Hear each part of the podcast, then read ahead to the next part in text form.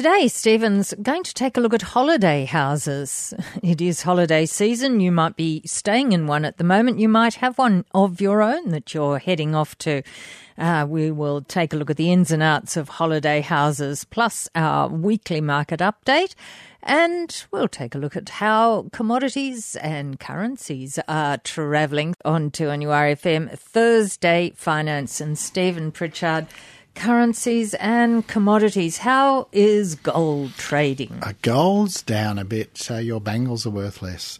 So gold was down twenty dollars and twelve cents on the week to two thousand six hundred and twenty-eight, and the crude oil price was down uh, three cents a barrel to fifty-eight dollars and seventy-six. Mm. So the commodities market's down a bit the week. Uh, the currency market, the Australian dollar is quite strong this week. I mean, uh, we were up uh, one point two cents against the US dollar to seventy-one point six eight.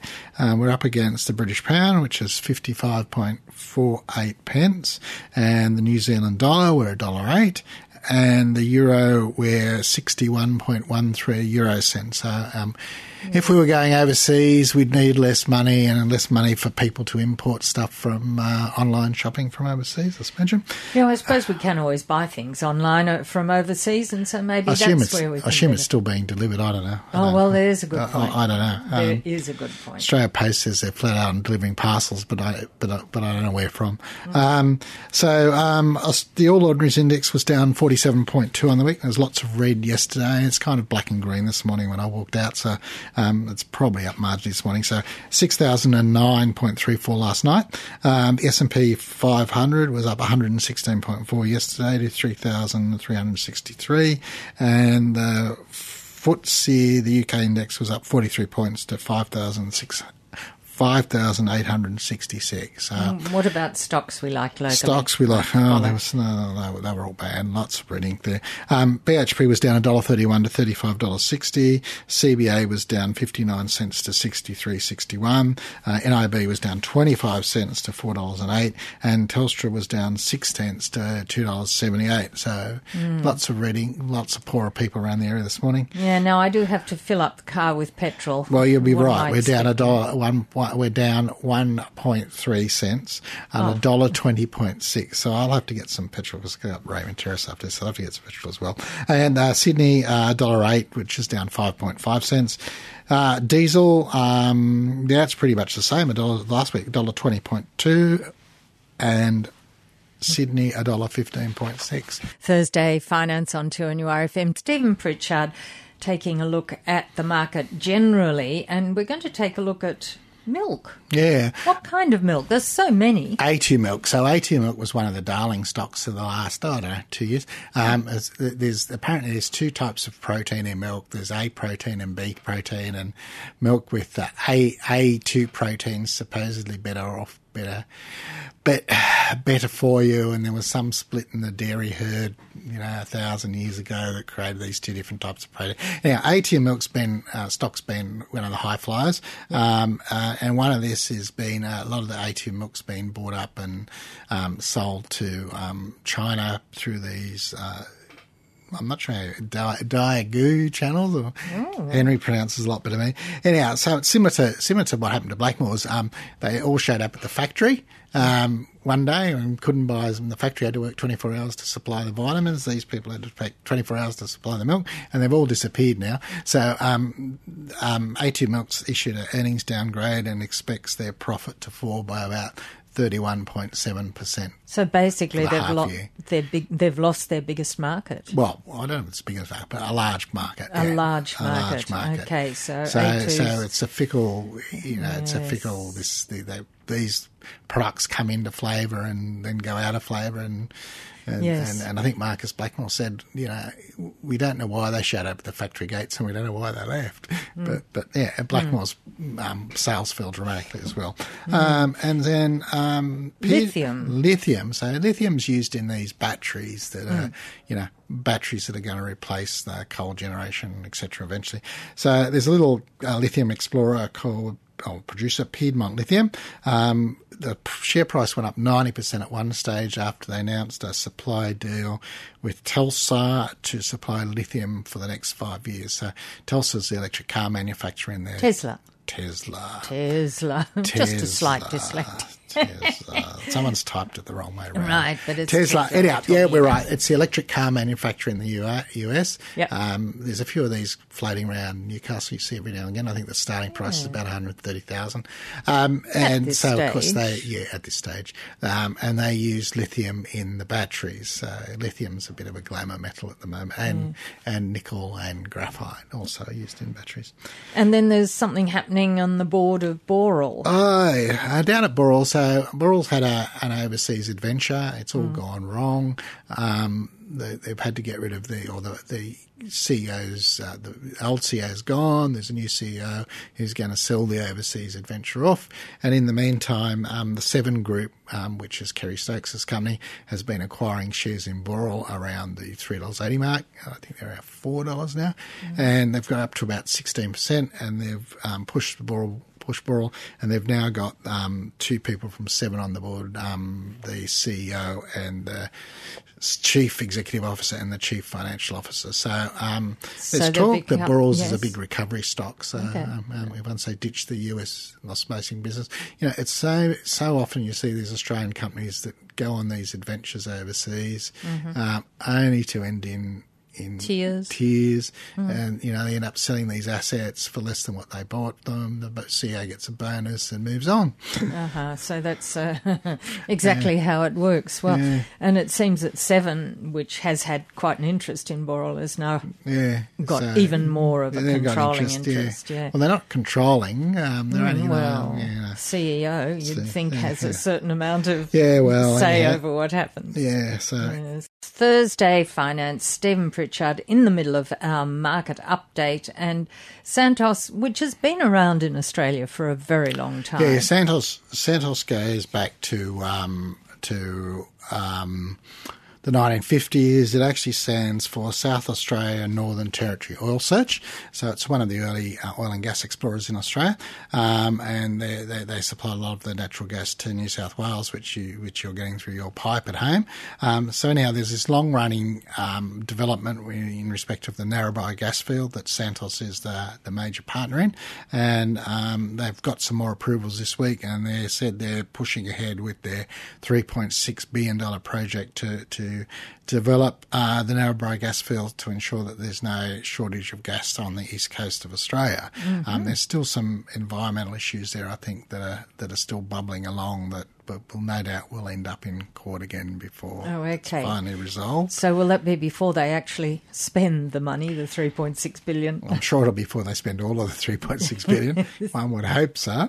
Uh, and then, um, yeah, so, so also I was reading last week that, that in the last six months, technology has advanced the equivalent of eight years um, since COVID started. People are in, Oh, this year, rolling out yeah. technology in the last six months that, that would have taken eight years to do previously. And I think this this might be a case of this with 4DMedical. So basically, they've invented this or developed this airflow imaging device that's used with um, um, CT scannings or MRI. Um, and so basically, existing, you, you, you take a, a CT scan and it shows your, your tissues and bones and whatever. And so this new device is going to actually enable them to monitor your airflow while that's occurring. So, And that does sound as a, it's, very topical. yeah, very topical, definitely cases. related to COVID, I suggest. And um, so it's been approved by the thera- the TGA, which is the approval organisation, in, in six months earlier than scheduled. So they announced that this week, and the share price promptly whipped up. So I think this theory that technology is moving along a lot quicker because of COVID's probably right. Uh, Yes, and medical things, health, uh, stocks stuff, are also likely to make yeah, quite yes. a, a, leap upwards. yeah, especially especially if they've got stuff that is COVID related. Oh, yes, indeed, yes. Well, and a lot of things are being developed COVID. A lot of things, a lot of, a lot of money being being poured into that. Yes, Um, um, yes, both Of course, there's private. going to be, there's also going to be a lot of announcements about things that don't actually turn out not to be effective or don't actually work. So Of course, yeah. I mean, you've got to try, haven't you? Mm, And uh, well, efficiency, Oh, AMP, economic AMP's now going to become more efficient. They're going to put off 20% of their staff to drive efficiency and change through the organisation. Um, so that's going to be interesting to see what happens there. So there will probably be uh, a lot fewer, A lot fewer people a working lot at fewer AMP. AMP. Okay, so they will be joining the ranks of, no doubt, or they'll get another job somewhere. Uh, well, it's getting harder to. It, it, it, you know, it is getting harder to get new jobs. I'm finding, you know, Yeah. just seeing the number of applicants that you know come into our firm. Before you'd hardly get any, and now there's, I don't know, we're probably getting one or two a week. Okay, Yeah, so know, reasonable number. Mainly yeah. junior staff, though. I have to admit, it's mainly the junior staff. Yeah. Okay. And Thursday finance on 2NURFM holiday houses. Do you have one? If so, you might well know how you handle the financial side of things, but we're going to run through that just at the moment. Um, holiday homes. I haven't got one. Have you got one, Stephen Pritchard? Kind of half. Kind of half. Okay. Um, uh, look, uh, I thought why we talk about this because the last couple of weeks, every time I've picked up the paper of a of a Saturday, there's talk about, um, you know, particularly if you buy the the Sydney Morning Herald or the Australian, which I kind of buy every weekend. Um, there's talk about people who've, who've uh, in Sydney and they've bought this holiday house um, in the, in the, in the country. Or the other week was actually up at. Um, um, um, uh, Fingal Bay, Fingal Yes. Bay, yes, yeah, Fingal Bay. Did you see that article? Yeah, No, yeah. So they bought this article. Yeah. They bought this holiday house at Fingal Bay, um, because they could, uh, because they didn't want to be in Sydney anymore, and they could could work from home. And I saw someone else has done one at Forster somewhere this week. Um, so I thought, um, so people seem to be buying these holiday houses um, because of COVID, and they've decided they don't want to have an apartment in the centre of Sydney, or they want to escape from the apartment of centre of Sydney, and they're moving to these areas, and they're calling them holiday house.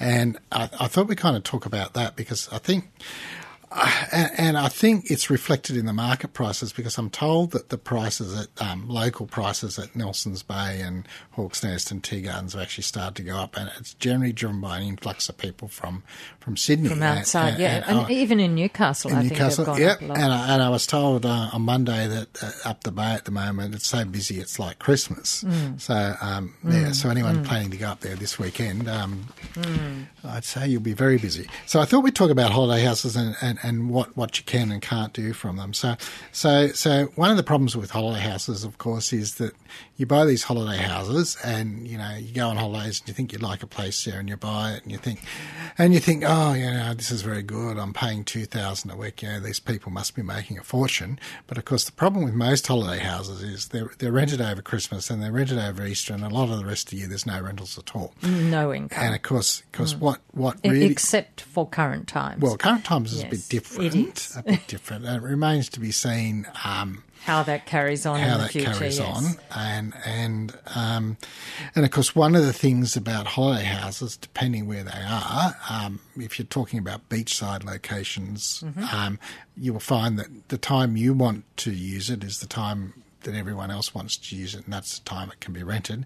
And and if you're talking about uh, other locations like um, down at the Snowies, where I know a number of people have holiday houses down there, or chalets, or Yes. upmarket places, course. and they're not units down there, they're chalets. Um, of course, the problem there, once again, is is the time you want to. If you bought one down there, you probably buy one there because you like to go skiing, and the very time you want to go skiing Yes. is, is the time you're getting the high rents.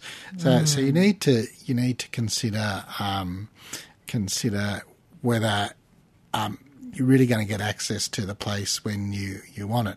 And and of course the other issue is the ATO's kind of you know their data matching is getting far more sophisticated, and and if you think you're going to you know not rent it during the holiday period and still kind of claim sorts of tax deductions on it, um, it's it's not it's not really going to it's not really going to wash.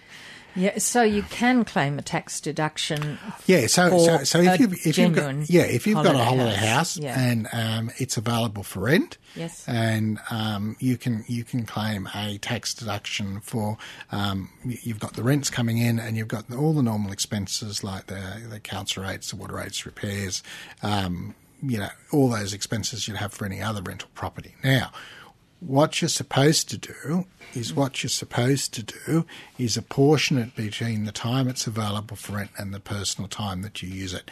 So if, if you use it for four weeks of the year, for example, you can only claim uh, 48, 50 seconds of the expenses and not the whole lot. Right. Okay. So you have to do a business and private percentage proportion. right. Now the okay. problem the problem's going to arise here is if if you say, well, it's for rent for the year, and the the, the six weeks I use it is over Christmas, and we can't get any other tenants for the rest of the year because no one wants to rent in these seaside locations or there's all this other accommodation. And, you know, mm. the ATO is not going to wear any of that. Okay, so they yeah they're pretty strict on that, and yeah. they have their way. And, of... the data matching's the data matching's getting um, smarter and smarter, smarter and smarter and smarter. Thursday finance and Stephen Pritchard. We're talking about holiday homes. So the ATO, of course, is an important part if you're thinking of claiming a deduction. Yeah, so, so they have something to do yeah, with the definition. So, yeah, so this, one of the most important things is is what this available for rent means. Yes. And and you know it, it means that people have to have to be able to rent it, and you have to genuinely have it available for rent. Now this means it has to be advertised and marketed like you'd normally um, advertise and market a, a, holiday house for rental. And what that means is if, for say, you um, only advertise it at your workplace, you only advertise it by word of mouth, um, you advertise it on, say, restricted um, social media groups, mm-hmm. or you you um, only advertise it outside of peak holiday periods. Um, that's not really advertising it. You know, it needs mm-hmm. to be in the agent, or it needs to be on um, those social media sites that are available to everyone who, who can look it up and they want to go and rent a holiday house down at Salamander Bay or whatever, and your place comes up. So it's not really a place for you and your friends. No, the ATO isn't going to no, consider that a good thing. And then the other thing, what people try and do is they'll is they'll they'll put the rent so high and say, look, look, we've advertised it on the on the on the on the media, and you know the going rate over Christmas for this type of property is two thousand a week, and we've got ours at five thousand a week. Um, so no one will rent it. So that's that's that's not. Um, genuinely available for rent either. And the other thing you need to, and there's other subtle restrictions you can put on it, you know, it, it, like, you know, saying that, um, you can't have children there. So if it's in a, if it's in say a, a resort and there's all sorts of facilities for children there, um, uh, you can't say it's generally available for rent if you say, "Well, there's no children allowed in our house." Okay. So, so it has to it has to be um, in the context open. of, yeah. of of what what um, what it is and where it is and, and where it is. Of... I mean, if it was in a resort that was for adults only, and you said no children, that's fine. Yeah. But you know, uh, there's only a few of those around. I think. Yeah. yeah. Um, so it has to. Yeah, it has to be in the context of where where where it is and available to anybody who might like to use that. Of course, that means that there may be a few more repairs that you need. Well, I mean, holiday houses are you know they're notorious um, for uh, repair bills. I see some of those. There's, there's all sorts of. I don't know. Things seem to go along a lot quicker. The repair bills seem to be higher. You know, the the, the people don't tend to look after them as well as they look after their own house. Um, well, even even even the most expensive ones, that's the case. Thursday finance, Stephen Pritchard. Uh, holiday houses. Now, are they a good investment? Um, gen- generally, generally they're they're they're not such a good investment. Um, yes, you'll get the higher rent, but generally you get that for the period over Christmas. Um, Easter, and a few other weeks of the year if you're lucky. Um, the costs of, you know, if you compare a holiday house to a normal rental property, you know, you supply the rental property, the tenant supplies everything else. The holiday house, you know, you've got to supply the uh, the furnishings, the bedroom furnish, the lounge, the people who want a television, DVD players, all these things break down. Probably a Foxtel subscription, and bear in mind you're also going to be paying the electricity and, and gas. So all these additional expenses that you don't incur in a in a in a normal rental property. So generally, and of course the additional wear and tear because of the casual tenants, you know, just coming in and out. Just the fact that people are moving stuff in and out all the time creates additional wear and tear mm, on the mm. premises. So scuffs on the so, walls. yeah. Things. So generally, generally they're not such good in. Generally, they're not such a good investment. Mm-hmm, and of course, mm-hmm. the other issue um, is uh, capital gains tax. So generally, the holiday houses are going to be um, subject to capital gains tax. So that means if you sell them, um, you you have to pay capital gains tax on the proceeds. So you get the generally get the fifty percent discount, and the rest is taxed at your marginal rate. Now you're talking about the sale price. Yes. Are you? Yes. yes. Or as compared with the purchase yes. price? Yes. So right. the capital, yes. So if you make a gain, a capital gain, so, um, you know, you, you sell it for more than you actually pay, um, you generally pay capital gains tax on that. Now, these people, it's going to be interesting here because these people who are, um, the ones we're seeing in the paper have bought this holiday house, or they're referring it to as a holiday house, and they're they're they're going to be working there from home. I, am I mean, this raises a whole lot of um, capital gains tax issues here. So if they've got a if they've got a place, say in Sydney, yeah. and now we're going to be working from home in the holiday house. Um, is the holiday house now become your principal place of residence, or is the principal place of residence um, still in Sydney? Now, there's various elections you can you can make for this, but you know you probably need to give if you're thinking, oh look, you know, um, I'm I'm slaving away in, in, in here some some you know suburb. Mm-hmm. And I'd much rather be up on the beach at, at Fingal. I'll buy a holiday house and I'll work from up there but I'm still going to keep where I am here. Um, you, you, need to think about the, the CGT implications through and which elections you're going to make as to which property is your principal place of residence. So, you know, tax can complicate a lot of these issues. And I suppose land tax comes into it. Oh well. yeah, land tax. Yes, holiday houses. If you if you're above the land tax threshold, you will get you will pay uh, land tax, and there's uh, I think there's a different principal place of residence test on land tax, just to mm-hmm. yeah. So a different one. Yeah, because oh, you wouldn't not? have the state legislation the same as the yeah.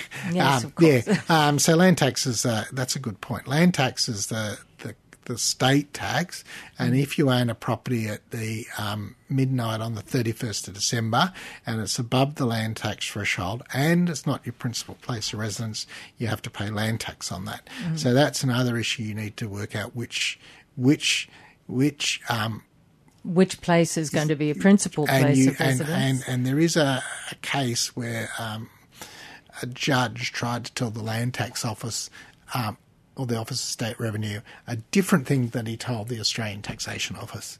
Um, mm-hmm. Um, so they do match records. So you can't say for one purpose it's a principal place of residence, but for land tax it's actually something else. Mm-hmm. So, so all this data matching is coming together, and, and you need to make sure you've done the thing properly and think about it before we go on and start telling one government body one thing and another government body another. Uh, keep your story consistent. Well, keep the story. The easiest way is to stick to the truth. Uh, always. that way, way you don't get caught out. Truth, not keep the story consistent. Stick to the truth, and then you're right. And then you're right. Okay, thank you, Stephen Thanks, Jane. We'll think again before we perhaps uh, go and buy a holiday house for whatever reason it might be. And Thursday Finance back next Thursday after the midday news on 2NURFM. Thanks for listening to this podcast from 2NURFM at the University of Newcastle. Topics range from gardening to health, well-being, pet care, finance, business and travel. You'll find them all at 2NURFM.com.